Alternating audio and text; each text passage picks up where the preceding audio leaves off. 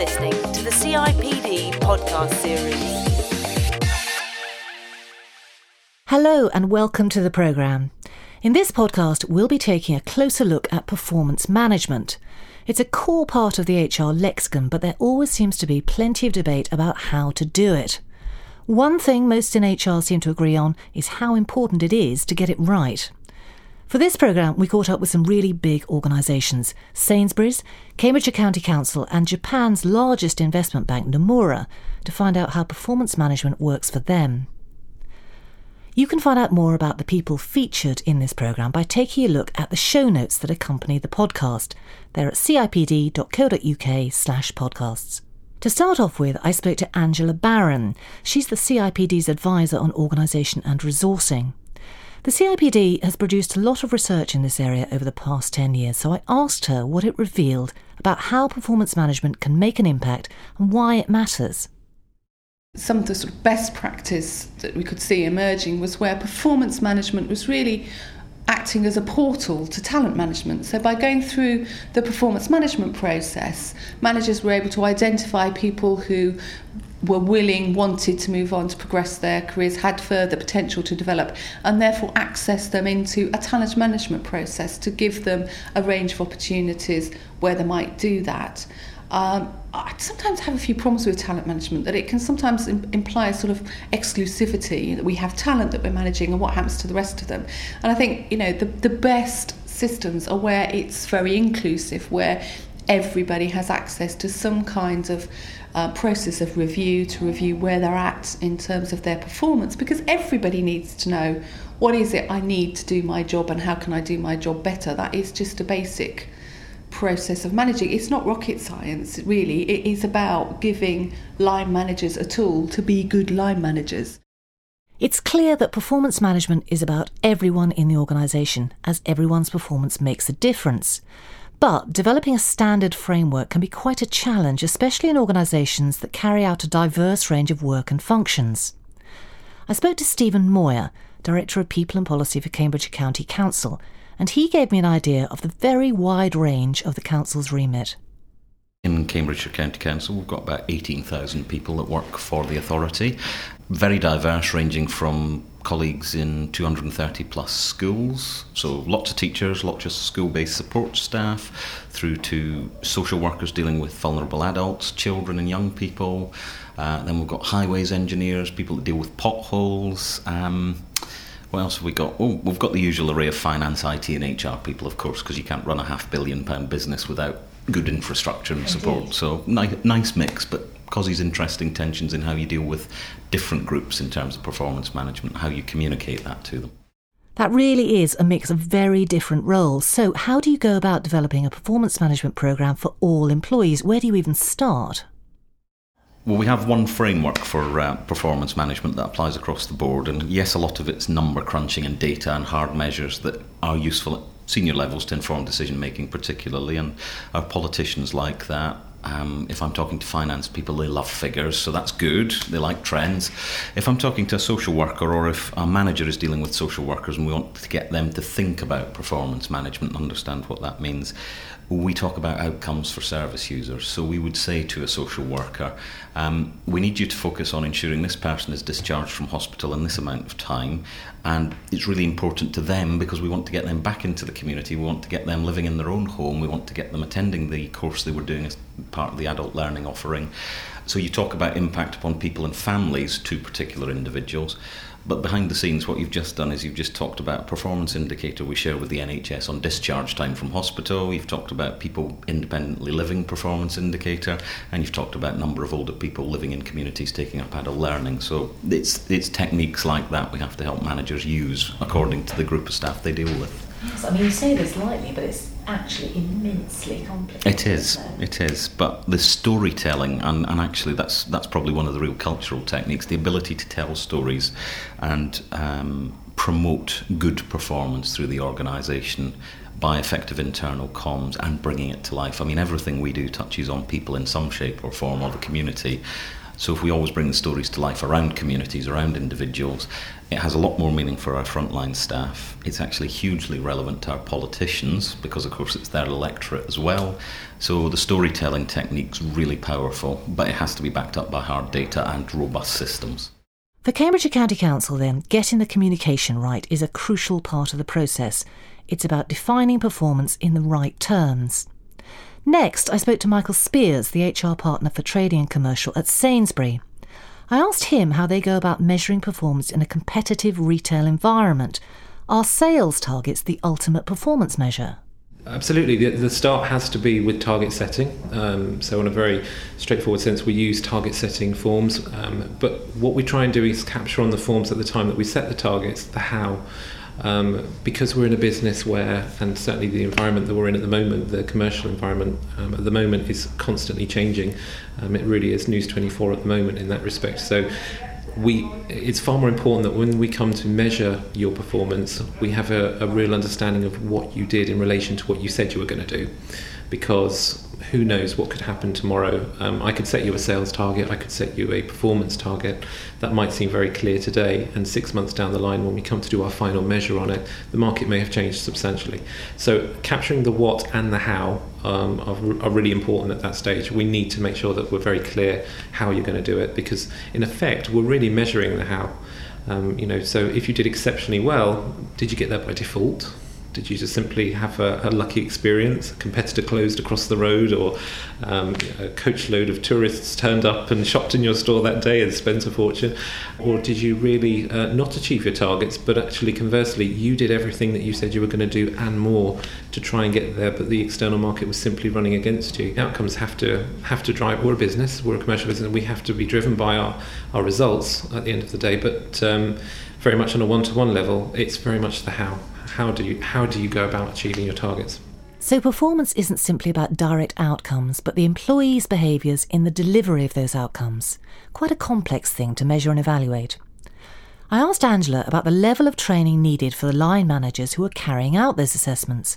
What are the skills they need to effectively manage performance to really make all this work? It's not enough just to teach managers how to do a performance appraisal. You've also got to enable them to understand why they're doing it.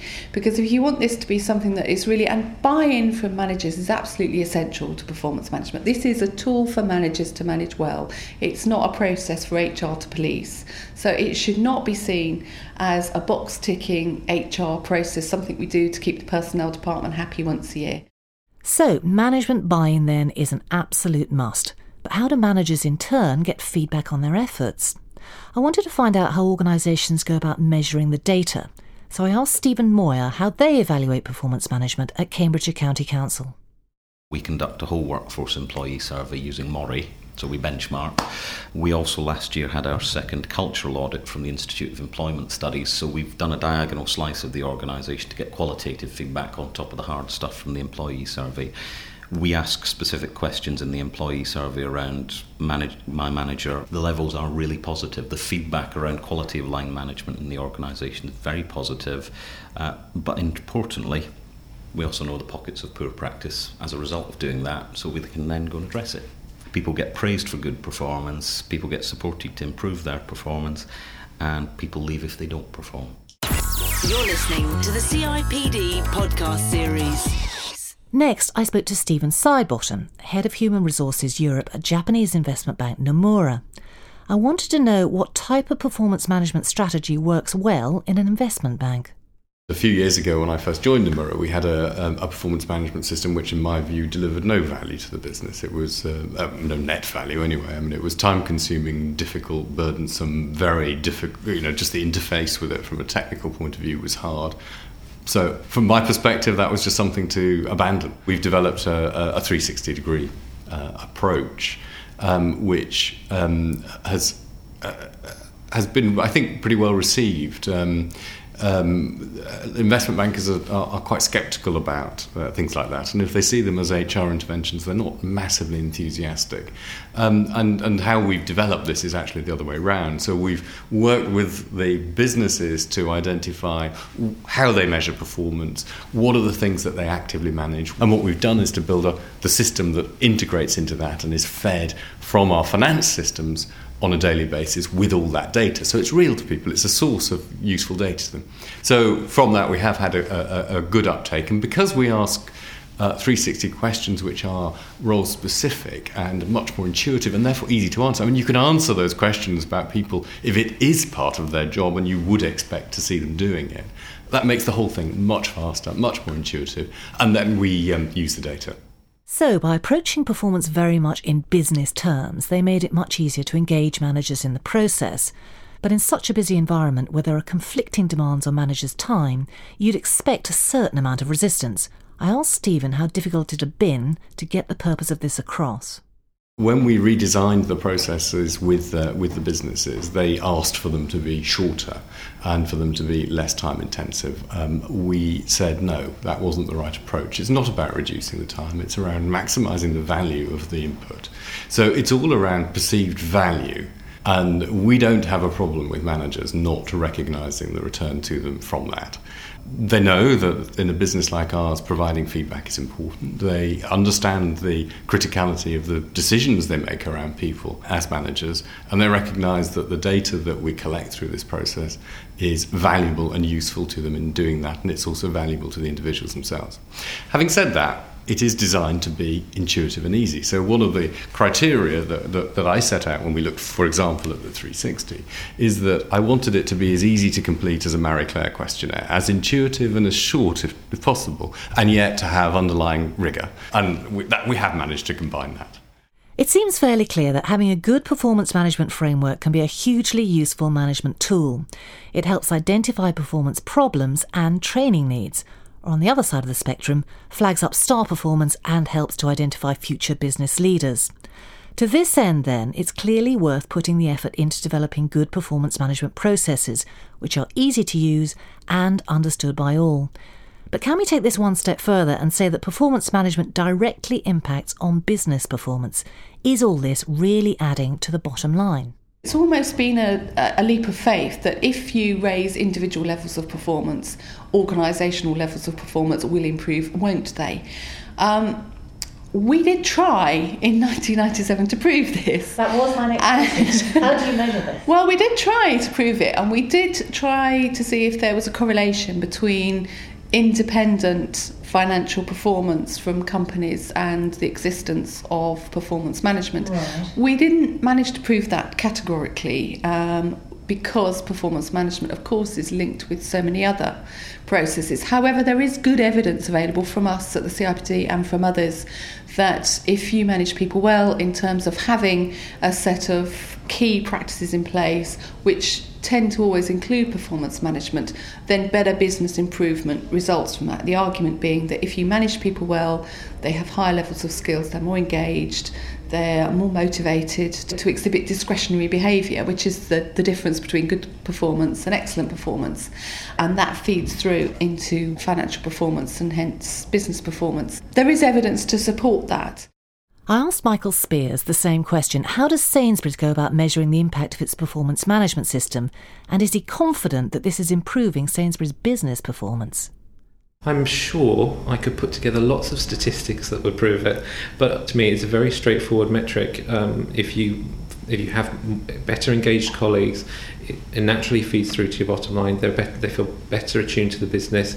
They care more about what's going on in the business. Uh, simple things. If you're sitting on a checkout um, and you are really, really in tune with what you need to achieve, um, how you can improve sales, you go that extra mile. You have that conversation with the customer. You talk to the customer and you feel engaged with the customer about what kind of things might go with that soup they've bought. And those sorts of things are really obvious to me. I, I, I, and I share the fact that they may not be obvious to people who want to see a tangible link, but uh, to me, it's almost something that's, that, that, that defies the need for, for proof. We've heard some very good examples of what organisations are doing to get performance management right. I asked Angela Baron about performance management and the pitfalls we need to be mindful of. Some of the sort of classic pitfalls that organisations fall into is they give out mixed messages. So, for example, uh, you know, they will say through the performance management process, ah, you know, the team is important. So, being a good team member, acting as part of a team. But then, if you pay people individualised performance related pay based on their individual performance, then you're giving out a very mixed message.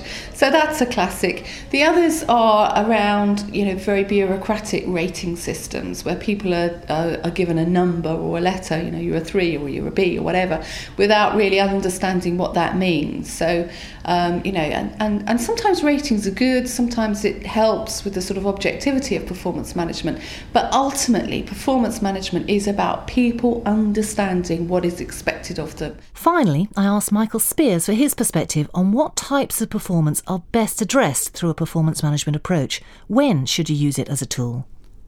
Performance management is something that should be done at all times for good and bad reasons. Um, when the when the going is good and when someone's going going great guns and doing a great job, that's a great time to sit down and review performance and keep that sustained performance by saying, you know, you're doing great and celebrate the success and also learn from it from how they can share it with other people so they're not working in silos. Um, performance management isn't something that you just take out of the, the drawer when you've got a particular issue that you need to deal with. Um, that isn't coming from uh, going back to something I said earlier, that isn't coming from the love place, coming from a tough love place. That's coming from a process place. Um, if you really care about someone, you never allow yourself to get to that. So, doing it consistently and doing it when it's good and bad. I hope you found this an interesting look at the ever popular subject of performance management. Remember, you can find more information about the subjects we cover in each programme in the show notes at cipd.co.uk slash podcasts.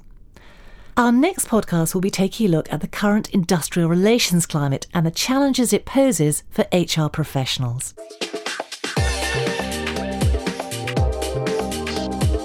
You've been listening to the CIPD podcast series.